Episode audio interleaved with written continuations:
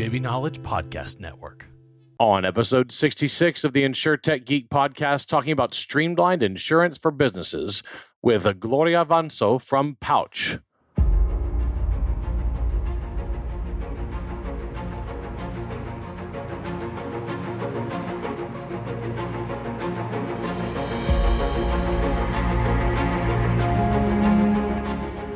The InsurTech Geek podcast, powered by JB Knowledge, is all about tech that's transforming and disrupting the insurance world.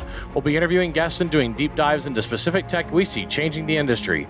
We're taking you on a journey through insurance tech, so enjoy the ride and geek out.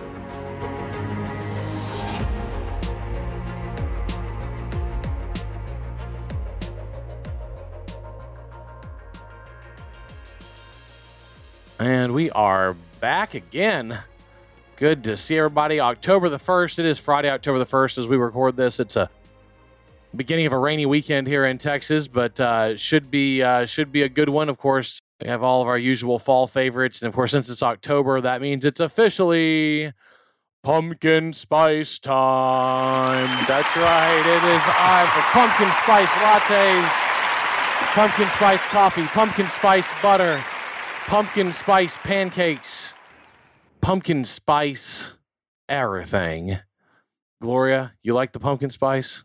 Not as much. I mean, I, I enjoy Man. it, but it isn't, you know, as important as it ought to be. So I probably need to fix People that. People are super into pumpkin spice. I mean, every coffee shop in the country is the advertising hashtag PSL right now and it is. I mean, I do get my excitement out of my Trader Joe's trips out of it, right? I go and I look for my pumpkin things, but but it's not the center of the universe for me. I understand for some people it's three months. Some people, but you know, a girl, but a girl's got to have some spot somewhere. That's mine. That's fine. Yeah, yeah. Pumpkin spice, big deal. Uh, big deal in this household. Pumpkin spice. Of course, pumpkins don't actually make a spice.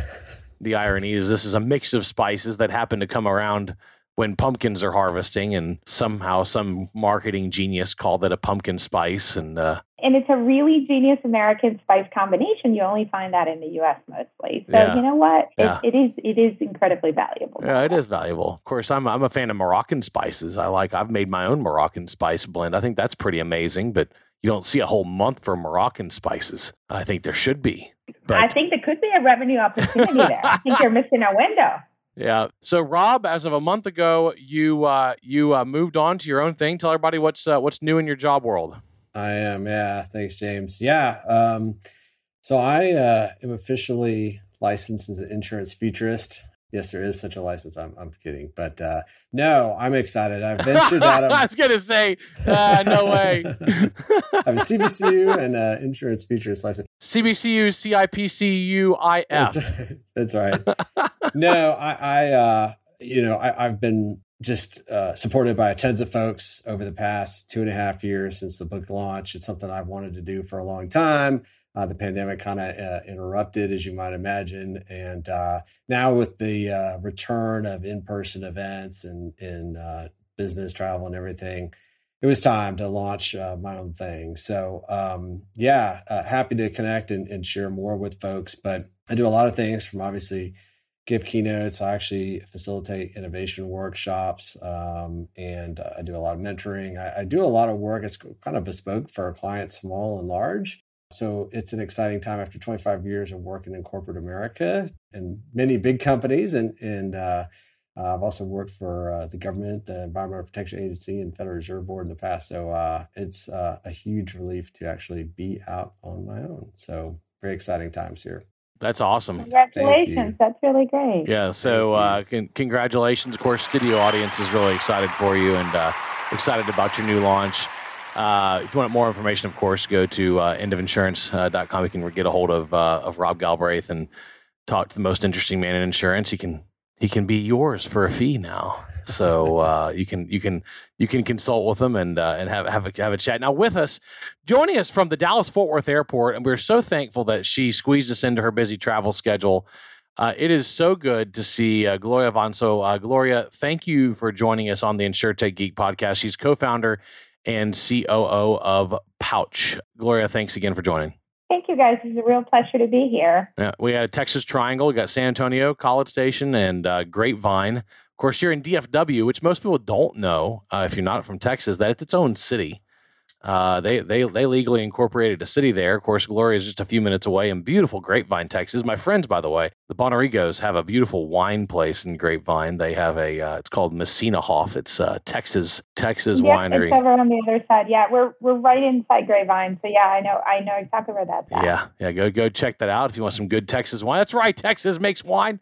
Texas makes everything. Don't ever forget that. And uh, we have highlands and lowlands and hill country and flatlands and coastal. Remember, it's a thousand miles across, thousand miles up and down. It's the eighth largest economy on the planet, and uh, it is the place that the three of us call home. Uh, we are glad to have Gloria uh, on the show, and we're going to get back to her in just a second. A reminder that uh, before we get started with our interview, that you can subscribe to the InsurTech Geek podcast by texting Geek Out to six six eight six six. Make sure you never miss an episode. Just text Geek Out to six six eight six six. Back to Gloria. She did go to Virginia Tech. She got a master's in business from College of William and Mary, a very, very, very old school here in the United States. But she has a fascinating background before that in athletics, and so I just actually wanted to start there because uh, it's all. I, I, think there's a lot of lessons, life lessons learned in athletics that we take through the rest of our lives. So, tell me about your childhood and kind of what led you to be a, a pro athlete and and go to what is now called IMG Academy. Uh, t- tell me about that that journey. Yeah, for sure. So I, you know, I wasn't any different than being the youngest child um, in a family who was hyperactive. And when we were all little, our parents made decisions to put us in sports because that was a good outlet. And so my my oldest sibling played tennis. My mom said, "Go right in there." And it turns out that I have really good hand-eye coordination. And so I picked up the sport pretty quickly tennis is an interesting sport because it does happen between the two ears more than any other. And it is often underestimated because it is a very lonely sport. So you do get to troubleshoot all by yourself which is by far the most unique skill you need when you decide to do entrepreneurship. There's just you, yourself, and maybe one more person. And so I think if I look back at my history and that journey, and it's still the, the other thing is so great about tennis, it is a lifetime sport. I mean, I still play it all the time. I still have people that I've known for 30 years. The community extends up to you're 80 years old. You can still play nationals, which is just so remarkable to get to learn from these people. So I troubleshoot well because I've been doing it for 25 years. Yeah, one of my favorite books on learning is The Inner Game of Tennis, written in the yep. 70s, I believe, uh, by a tennis coach who realized that the less he said, the better of a coach he was, and yep. really taught people how to learn by observing and then letting your body, your second self, as he talks about, uh, respond to that. And uh, certainly, I, I learned a, a, lot about how to learn uh, from a book about tennis yeah, tennis is really just an amazing sport, and it is one thing. Uh, now, I'm currently down for the count with an ankle surgery, so I can't play tennis right now. But I also love. I, I go to. I grew up uh, going to Latin America my entire childhood, and I, and I have a, been operating in Argentina for 20 years, and uh, and so I I love this crazy game called paddle that I'm uh, I'm like a hardcore addict of. Have you had a chance to play paddle, and if so, what do you think? I like it. I like it a lot. I play pickleball as well. Yeah. So, because in, in Texas and Grapevine, pickleball is a great thing. Yep. So, and I love it. It, it, it does bring a third dimension. Yep. You know, so like I said, if I've been fortunate, my hand-eye coordination just lets me get away with everything. So I've enjoyed it. We, it's just that paddle in Dallas is only one club that has two courts. Yep. Same is here. actually quite quite limited. So that's why it's like tennis or pickle. And then pickle is a great way to be part of my community. You know, I Grapevine, like you were mentioning, uh, for those folks who don't know, Grapevine is the Christmas capital of Texas. So we have a very, very tight knit community. And so pickleball is how I get around with my neighbors. And so there's a text message going around. We all get together. We have we have tournament courts which yep. I think is a huge luxury. Um, and we love it. So uh, pickle is my alternative because it is hard to get paddle here in Dallas. Yeah, yeah, no, I got you. I love pick- pickleball; super fun. So let's let's jump in after your undergrad in, in economics and your master's in business. You jumped straight into a product role at Progressive Insurance. What about in the insurance industry attracted you to go there? Obviously, with a econ degree and an MBA. Uh, you can go into pretty much any field. What attracted you to Progressive? So I think it's just the people. This story is always fun for people to hear. So my first interview was Kate Terry, the founder, the co-founder of Surround Insurance, and my second interview was Steve McKay, which is my co-founder at Pouch. So that just gives you a sense of what that place is like. Um, there's just an amazing group of talent at the Richmond office. I met these people and I fell in love with them. And then I also understood that I was what I call or refer to as a late bloomer in my education. Uh, when I was a professional athlete, I did swing a tennis racket to pay for my school. And so athletics and academics were sort of weighted equally, but you know, it, academics were not my number one. It was one and one, or like you know, whatever we're going to call it. And so when I got out of there, I had the opportunity to realize I was actually quite quantitative, and I did have a passion for data. And at the time, Progressive was leading the world when it came to underwriting sophistication and the operating model. They had the general management model set up, and it was really great. And and so I hit it off with Kate. I started my she was my first boss at Progressive, and I worked for her. And then that's really when my journey between technology and insurance, you know, got got going. And and I haven't looked back ever since. That's awesome. Yeah, I mean that that's really what hooked me on insurance too was the people I met, the relationships I formed, the friendships I formed. I had one of my life life mentors in insurance was uh, just over here in College Station this week, uh, you know, and, uh, visiting visiting me and my partner, and it, it just uh, it's just what we do, right? We go see him all the time. He comes and sees us. We travel together. You go, you end up going on trips with people. I mean, it's a very, very, very people centric business because you're um, you know building systems that carry risk for the planet right? And uh, risk requires trust and trust requires relationships. Uh, it, it just it kind of the the nature of this business uh, lends it to be if you're really into connections and relationships and people it's a wonderful business to be in. You you went through a few other uh, places like Drive Factor acceptance insurance you were a product leader at lightspeed then you went over to USAA for a couple of years, got into risk management solutions at Solera.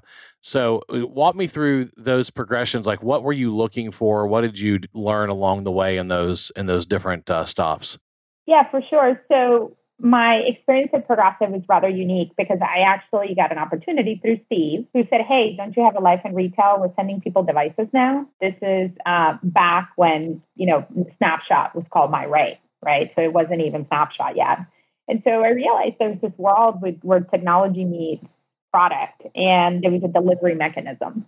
So after I after Steve transitioned out of Progressive to found Drive Factor, Steve said, Hey, do you want to come and do product here? So Drive Factor was actually founded by Steve and Mac, um, and it was a, a, telematics provider and what I tend to refer to as the first wave of insurtech. Those were the companies that were primarily B2B, and they were primarily providing support and, and, and products to insurance companies as they were looking to enhance. From there, I realized that having grown up at Progressive is a huge luxury, but that running an insurance company without the degree of telemetry and machine was going to be a different animal. And I really learned that through our customers at Drive Factor. So I went and had an opportunity to run a small carrier, uh, the product team at a super regional carrier, and it was an exceptional experience. So, really getting an opportunity to do product in a non standard just teaches you so much, both about claims and underwriting. That you really don't know as much because Progressive has this amazing machine that just generates rate, right? Because they have so much accuracy and so much fidelity. And so I learned that through my customers, I needed to get some more of that. Then uh, there was a need in the market. The data that was coming out of, you know, Lexis and Verisk was super fragmented and I wanted a 90 second quote and I needed to buy like nine products and like spend a disgusting amount of money to get to a really fast quote. So I went to Verisk to build Lightspeed, which essentially empowers you to, to do a 90 second quote. Again, use that data to make the world better in a simple way. And then from that, there was this opportunity to go and and really enable what could have been a, a vehicle ecosystem at USAA this is an aspiration the organization had for a very long time. And since I had experience with the Verisk Data Exchange, I had experience at Drive Factor, you know, taking the data from raw to normalize and delivering that for insurance, it, it was a really nice opportunity to bring that together inside an ecosystem. And we were able also to advance USAA's aspirations to have a safe driving program with telematics. So the, the Safe Pilot program was part of what the team that I was a part of built. And then I got really frustrated with claims. Claims didn't make any sense the more and more I played in the claim space as it related to what I did, I realized that there was a lot of fracture in the workflow and that a lot of the waste that was engaged in claims associated with poor service was actually fractured workflow. That the customer didn't have the proper handoff points because there were so many hands touching different things and there was no connectivity. So at Solera, uh, there was a huge opportunity to take Qapter as a workflow solution across the entire life of the claim all the way from prior to even FNOL, which is bringing telematics data in, all the way through salvage, if there was a salvage claim. So I have chosen my career path to learn the entire flow of insurance, which certainly has been uh, intentional. I think we have lots of specialization in our industry. There's some amazing experts, but we are unable to serve our customers as effectively as we can. We don't understand their journey. So I've spent a lot of time in my career pulling data forward at different spots in the journey. And at some point, I realized okay, we can't continue to do this in a decoupled way. We need to be able to bring experiences that are both coverage centric and experience centric for the customer. And so that's kind of how you see the demarcation in my career. It's actually been functional roles outside the organization that have enabled me to, to kind of tie all the pieces together. Yeah, and I know uh, Rob was at uh, USAA, and he's there in San Antonio, and I think he actually has a question related to y'all's mutual uh, former employer. Sure. I do, Gloria. It's it's it's it's funny. Just as a quick aside, so USAA has over 30,000 employees, of which I think half of those have worked in offices in San Antonio. So inevitably, right, run into folks at HEB, which is our local supermarket, or other places. Oh, do you know so and so? And you're like, yeah, there's a 99.5% chance I don't know that person. So um, yeah. yeah. it's kind of funny. We we overlapped in a, uh, for a year's time and, and never had the opportunity to to to meet. So it's great to uh, to finally uh, meet you, even though we were we were teammates un- unknowingly uh, back in in 17, 18. But speaking of which, I actually just uh, spoke with somebody that may work there. Um, earlier this week and and um, you know enjoys the company and all that but has have an opportunity to make the leap uh, has an offer a, a, an opportunity with an insurtech and was just kind of asking me you know my thoughts on kind of the the pros and cons so um, this is a a question that happened to be with this gentleman but you know i do get uh, quite a bit and so you know based on your experience working both for some large insurance carriers but then also for some some smaller companies and now obviously you know with your startup maybe you could just share with the audience if there are folks out there that are working for a traditional incumbent and and thinking about making the change. I, I, I there's pros and cons just there are for any decision. So yeah, I just kind of would love to hear your thoughts on um, somebody that's out there that whether they're thinking about starting their own firm or or going to work for a startup from an incumbent. You know, what are the pros and cons as you see it? Yeah, so that's a, that's a really great question, and that's a question I get very often offline as well. So so thank you for the opportunity to kind of answer it. I'm going to talk about the way that I weight this personal experience, and then I'm going to give advice to folks who might have grown up in a more traditional corporate American environment. So I'm an immigrant. I'm the children of immigrants, and my father was an entrepreneur. So I did not realize that my dad did not have a paycheck until I was 28 years old, where he actually asked me, "So how does that work?" How do you get a paycheck? And that was a really surprising conversation because I had taken for granted the fact that I had grown up in that household. And I think many of us do that. We don't realize that. So I would say do an analysis about what your background is and that your individual truth might be there about what your true appetite might be. Right. I chose to do corporate America actually because I got tired of being my dad's daughter. My dad was a very successful man. And so I actually wanted to create my own path and averted my own family to then just go back and do what, what we do. And so I think this is a really honest way to say to yourself, wait, this is always something I've been passionate about. There's some people who are amazing and pick that up right out of their family, but but that's just that was my weird journey to get there. And it was always in my DNA. That's the short story. Um, the second piece is what you're passionate about. I think for me, you know, recently I, I spoke in, a, in another podcast. Speed of delivery and solving the problem is probably one and two for personal satisfaction for me when it comes to my career. And so you have to rank what your personal satisfaction is about. Now, it doesn't preclude me from wanting to work with amazing people. But I think in a corporate environment, those two things are just naturally not as prioritized because there's a sheer size and volume of people that need coordination. So if you find that the coordination exercise and if you find that that support system inside corporate America is providing you a great deal of satisfaction, then that's not something that you can easily trade off. And people don't have that conversation openly because what happens is in the other side of the equation, whether it's a smaller company or whether it's an insurtech, you're going to have to be independent. You're going to have to lead more. So the counter is if you feel like you want more, if you feel like you want to lead, if you feel like you can put more pieces of the puzzle together, then definitely insurtech is incredibly satisfying because any anybody in my shoes needs anyone to do nine different functions. And so if that's what gets you going, if you're one of those people that has the multi-puzzle thing and and you find yourself like, oh man, I wish I could do this person's like thing. Or if you find like helping this person in your office doing their role because you're excited about it and you want more. Um, I think that's a really good demarcation to continue to have the conversation. Insurtech is not as risky as it used to be anymore. Like when I went to Drive Factor, man, our budget was tight. I remember that there was a lot of things. You have very established insurtechs now. And so I think the risk threshold profile is different. And if you can have that conversation openly with your family, I think the risk profile looks different and, and you should do it. And last but not least, new is not bad for me, but it's very unpredictable and I thrive in it. Unpredictable stuff is great, great things I can thrive in. Maybe not so much for other people. So if new is complex or if new is not your thing, then perhaps insurtech might not be the way to go.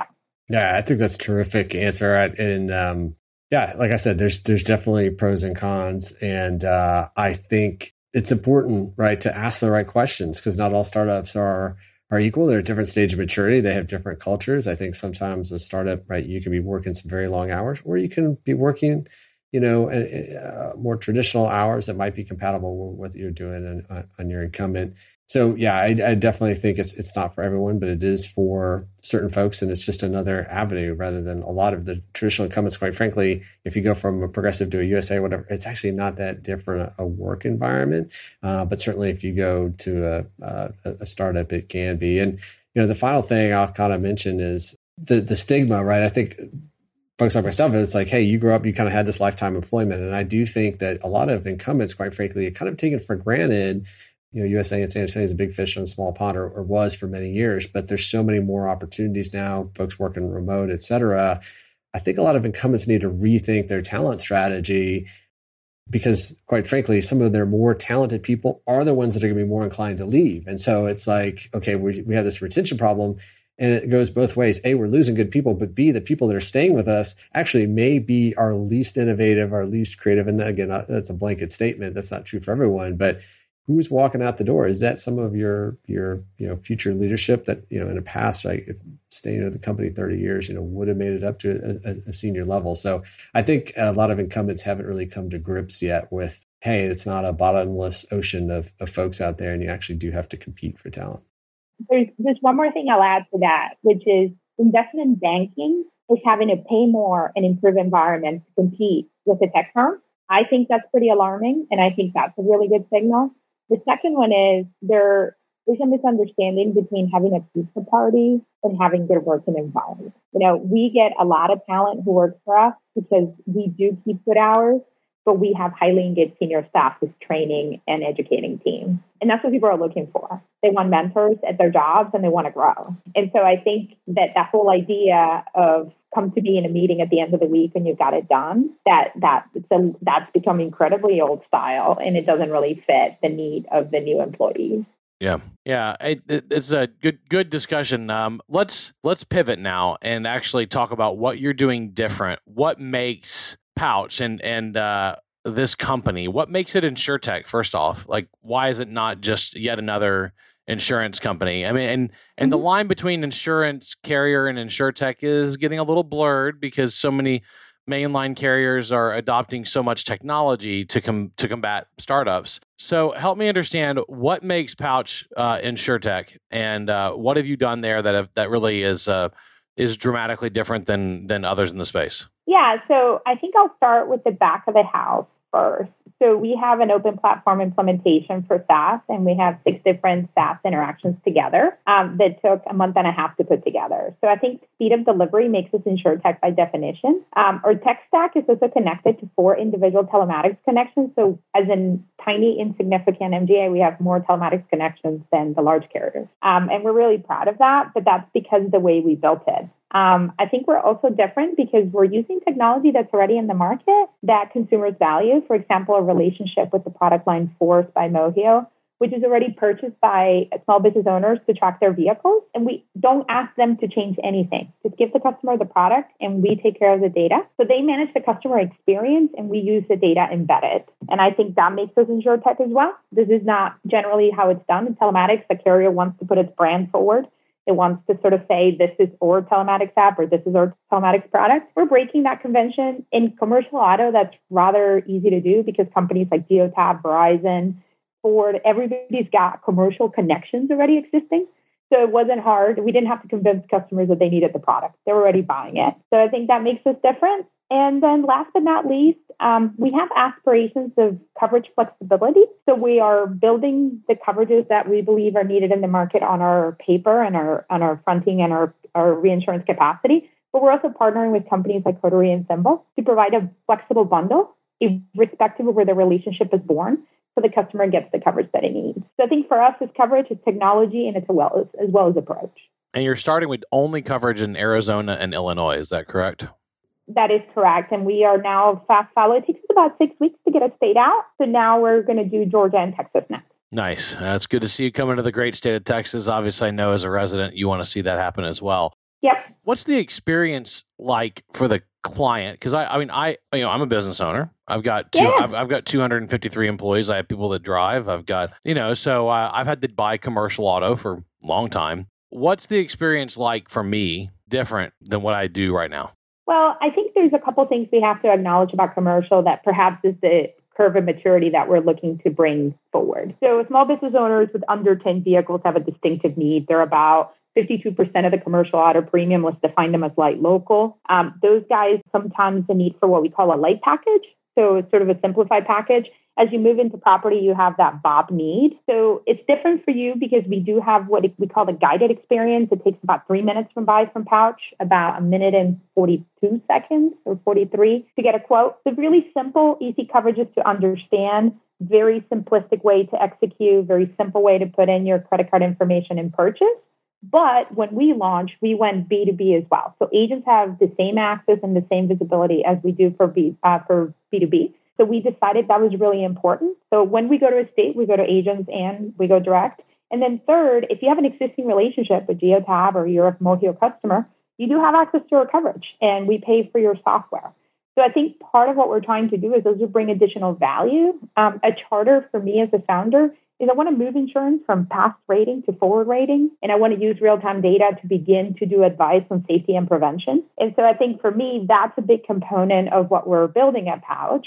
And so it's easier. You get free software and hardware to track your, your vehicles. You know what your vehicles are at. And there's a host of features, by the way. You can tell your next customer you're coming. You can do uh, maintenance alerts. You can do all kinds of things that these amazing companies have already built, and customers love the product. Yeah. So it's about safety and prevention, and it's easy to buy. Yeah, I love it. I mean, I love, I, of course, as a lifelong software developer, love the fact that you're bundling in the software and hardware suite. Did you write that software and hardware suite? Or are, are no, you? no. We partner with companies. We And that's the four connections. Like if anybody's got good product, customers are buying it. Because we have the experience from Drive Factor to take raw data, normalize it, and utilize it for an insurance score, and we have our own scores, we just did it. There was this moment where everybody was waiting for the cataclysmic event that all the data was going to be normalized and it was going to look like credit. And we're like, dude, it's been 15 years. Like it's not going to happen overnight. And so we decided to have unique scores by data type because not all data is being produced the same. But the rating qualifications are the same. We're still talking about the same five safety rating variables. So we're also, our attitude is, I feel like when we started this was a, I don't want to say punitive, that is the incorrect thing, but it is about selection. When Progressive started these programs, it was about selecting the best drivers and offering them the best rate to get rid of the fat, right? For us, it's actually about safety and prevention and putting information in front of the business owner. I have spoken to a customer who has a brother in law who is a problem, but it was a difficult conversation that no longer is a difficult conversation because the data says so. Yeah, because it said he was and, a bad driver it said that his behavior was risky and it could cost the business money. And that's all we're doing. We're putting this information forward to help businesses operate. One of the things you have to be really careful with small business, which I'm not saying it doesn't happen for personal, but in small business, you're also costing that owner's ability to protect and give his family a literal meal. Like that's their earning if they're not in that vehicle. So you have to be incredibly sensitive to speed. And so if I keep a customer safe, it isn't just about their well-being, but it's also about what they bring to their families. And that we're very passionate about that because when you support a business owner, you're also supporting their family. That's different than perhaps as we think about it in a personalized policy. Yeah, absolutely. Well, I gave some now questions. I know Rob has the next question. Rob? Yeah, Gloria. So I, I guess I'll package this kind of into two questions. So um, would love to have you talk a little bit more about, right, personal lines and then commercial. We've seen a ton of digitalizing in the small commercial space, particularly in the last two or three years. We've talked to several uh, founders and startups that are in that. I'm curious, like how much is kind of emulating perhaps that personal lines experience, and then what are some difference? You mentioned um, the distribution, right? Supporting uh, agent channel and direct, whereas a lot of folks like Progressive in USAA, right, are primarily direct. I know Progressive has some uh, agents out there. And then where do you see the future of small commercial? I know one of the challenges, particularly from an agent standpoint, is that, hey, it may take just as much time to really, you know, attract and retain uh, those types of businesses as it does a mid-market account or a larger account. And so, you know, from a, a commission standpoint, it just doesn't make sense. But yet, you know, if you give them the right digital tools, um, they can attract those businesses. And obviously, from a carrier perspective, these customers tend to be very sticky. They tend to be very profitable. It's really just kind of you know acquiring them and getting them. So, would love your thoughts kind of on where we're at, uh, the evolution, and then where it's going. Yeah, for sure. So, having had the fortune to have been at Progressive, where had already had maturity and digitization, right? So I started working there when there was, you know, already a website in 50 states. Like it was a thing, right? It was very important what I learned about what is digitization like maturity, right? When I worked at Progressive, the problems that we were solving were next generation rating, which was telematics, while many customers, many competitors were still trying to figure out their digital journey. And so for us, uh, right now, our aspirations are match and meet the match and meet the market when it came to digitization meaning enabling a digital quote, enabling digital transactions for self service, and enabling easy access to coverage. We're just market matching because, frankly, that's table stakes. That's how we need to see it. What we're passionate about, really excited about, is two different things. First is the right coverage for the right business class. So you guys may have seen in my LinkedIn, you know, I, I don't know if you met her. Her name is Goody. She's our chief safety officer who happens to also be our mascot. I'm just going to show. I don't know if it's going to show, but it won't. But it's on my LinkedIn. And so Goody just got a huge revamp, and she is now supporting multiple business classes, which she's got a whole new wardrobe. And so the whole reason of us doing this is because we know that an electrician has a different need than a carpenter. And we know that a carpenter has a different need than a landscaper. And we know a landscaper who lives in the Northeast has a different work profile as a snowplower than you would in Texas. And so, what we're really focused on is building the coverages around the dimension of the business so we can help them walk that journey as they evolve. Another big component of this, which I'm super excited about, is how many people are part of the gig economy and what is it that the coverage that they really need for the weekend protection. So you're actually going to see innovative policy approaches with personal lines and, and business inclusions rather than exclusions. So people can have telematics and they can be on and off as needed we need telematics for business so they can tell us, hey, I'm doing this gig, this wedding this weekend, and I need additional limits. And we're going to be there for them for that window. And so you're going to see on and off coverages associated with that. We're going to partner with companies. You know, obviously, there's one that comes to mind that does very short term policies. And so we're going to partner with them to make sure that their customers get discounts and they get the right coverage while also having a very inclusive commercial personal auto policy you're going to see us go there. We're really passionate about that. We're super excited, by the way, because we just got the first draft and it's great. Um, I think the evolution has to be to guided experiences. So I built Pouch, we didn't have a lot of time. We started building in January. We launched in May 11th. That was really important to me. We wanted to do it really quickly and we wanted to do it very well. And we realized that everything we had built, we built for the agents. We just never even thought about it. And so, for example, today, if you're on your agent portal, you can email to the customer, the customer can finish the quote and pay, and the agent gets the same commission, no problem. Yeah. And so, we've built a lot of digitization for the agents on behalf of the agents for their customers. Well, you know, we feel that's really important. So, I think this hybrid supportive approach is also a big thing for commercial.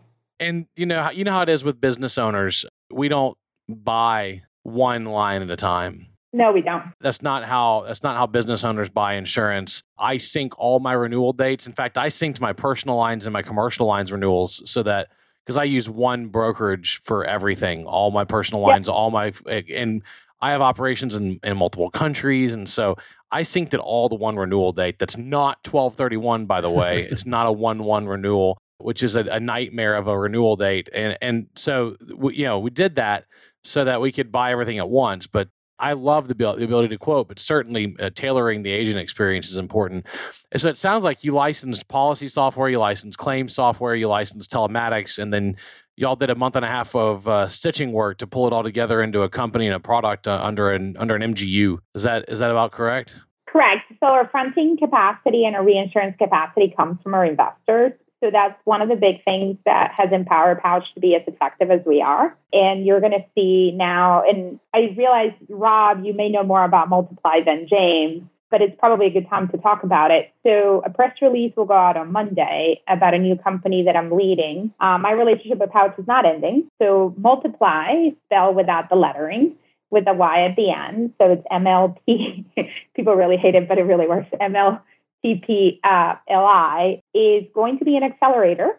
Uh, we are fully funded to both run operations and make investment capital. And our intention is to take seed companies to market in under six months. And very similarly, if Pouch were to look for a partner that would give a capital know how technology stack, fronting capacity, as well as reinsurance capacity, we would be it. I've heard us being compared to uh, the guys at Boost, which is a huge comparison. Please don't do that. Those guys are really great. The difference is, is that we're making a strategic investment and we're also uh, empowering this organization to move on on its own, right? So, so this is more of a strategic investment, guide it, get it out the door, and then they can grow. And so Multiply is already talking to two different potential investments that will be announced shortly. And you will see us, Pouch becomes a multiplied portfolio company we already have another organization, Viva Seguros, and then you will see the next portfolio company announcement come online very soon. That's exciting. Where can we find out more information on Multiply? The press release goes out on Monday. Website goes thereafter. That's awesome. That's great. So we'll make sure to push that out so you guys can go check that out. Uh, super interesting. Rob, let's uh, bring us home with our last question. Yeah, Gloria. So um, I, I, am really fascinated uh, by kind of everything you're doing, both at Pouch and, and Multiply any final thoughts on kind of the the future since you've been you know an industry veteran yet you're obviously shaping the future of the the industry? Um, it feels like you're creating kind of a almost like a turnkey at, at multiply. Um, so I'm, I'm just curious like is this the way of the future? Are we going to still have incumbents in 10 years? What's your view? Of course we will. Come on, we're a highly regulated space. So I'm going to tell you my aspirations or what I want people to talk about our industry right? So if, if I'm part of a meeting and, you know, there's a banker who does like retail banking and there's a mortgage guy, and then there's a gal who comes from tech, and then there's me representing insure tech, I want them to tell the world about our industry as in like, look, you guys get your act together and you started operating more efficiently regardless of your regulation you were really able to get some good ideas out to market fast and really make coverage a focus for customers so they have what they needed. Uh, I think from the pandemic, we all learned that customers needed protection that we have never contemplated, but it takes a long time. So I hope that in 10 years, we are operating as efficiently as other industries. I hope that in 10 years, we have the talent that is in insurance shining through because the environments are allowing them to deliver these things in a way that is efficient and highly gratifying. And I hope to see more companies um, have the support of companies like Multiply, right? So investors and entrepreneurs have a shore up ability that they have this sort of guided opportunity because everybody needs a system, everybody needs a billing system, everybody needs filing. So if we all need that, why do we need to go redo it? Let's go focus on solving the problem. And that's really what I want people to say. Like, you guys figure that out. You're highly regulated and you put that on a train track, and then you did some great innovation that was meaningful to consumers. That's what I want folks to say about our industry. I think we're knocking on the door. There's many wonderful companies doing fantastic work. We have a really bright bunch of people. And I just don't think that perhaps they don't get the respect because we're highly regulated and complicated. Uh, but in 10 years, maybe maybe the banker will be like, yeah, that's right. You do guys do what we do in 30 days in like 30 seconds. So maybe they'll they'll take us seriously and say, yeah, you're and, and investors are speaking, by the way. The investment into insure tech is heavy because I think we're hitting some of those pillars in stride. And, and I'm really uh, hopeful for our industry that that my peers and are going to make a big difference. It's awesome. Great feedback. Rob, I know before we go for the show, and uh, this has been a great discussion with Gloria. Gloria, thank you so much for being on the show with us. Before we let you go, Rob, I know you had a couple of uh, news items. I do, yeah. So biggest news this week is that uh, Loop Insurance, and, and we talked to their co-founder Carrie Ann Nadeau not too long ago here on this podcast. Uh, they and they launched uh, in Texas in the middle of uh, August. Uh, they announced their Series A, 21 million bucks. So uh, a pretty good size Series A. So congratulations to Carrie Ann, John Henry, and the entire team at Loop Absolutely. Insurance. Love to see their launch, and uh, I'm sure they'll have continued success.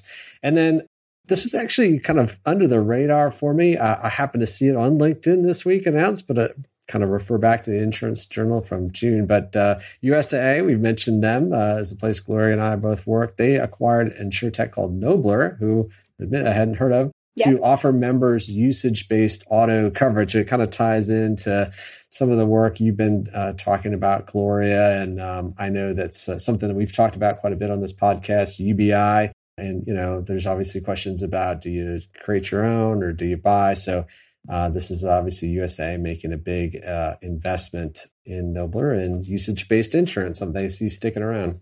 Yeah, they're saying, yeah, we're just going to acquire that. No, I mean, it's a $100 million transaction for 13 states. Uh, Jason Froche, who used to be at Metromile, and another one of their founders. Used to, so it's a Metromile kind of offshoot. And Jason's a bright guy. So it was just a really good payoff to delivery for the time they started. So congratulations to them. They did a really nice business model. Um, and it was an easy buy, build buy decision, I think. Yeah, awesome. Great stuff. Thank you, Rob. And uh, thank you, Gloria. Appreciate it. A good discussion on InsurTech, on auto, on uh, the future of commercial. Uh, we we uh, we spanned the topics today, and I want to thank Gloria for joining us again from the airport, uh, squeezing us into her schedule, and uh, we of course appreciate that.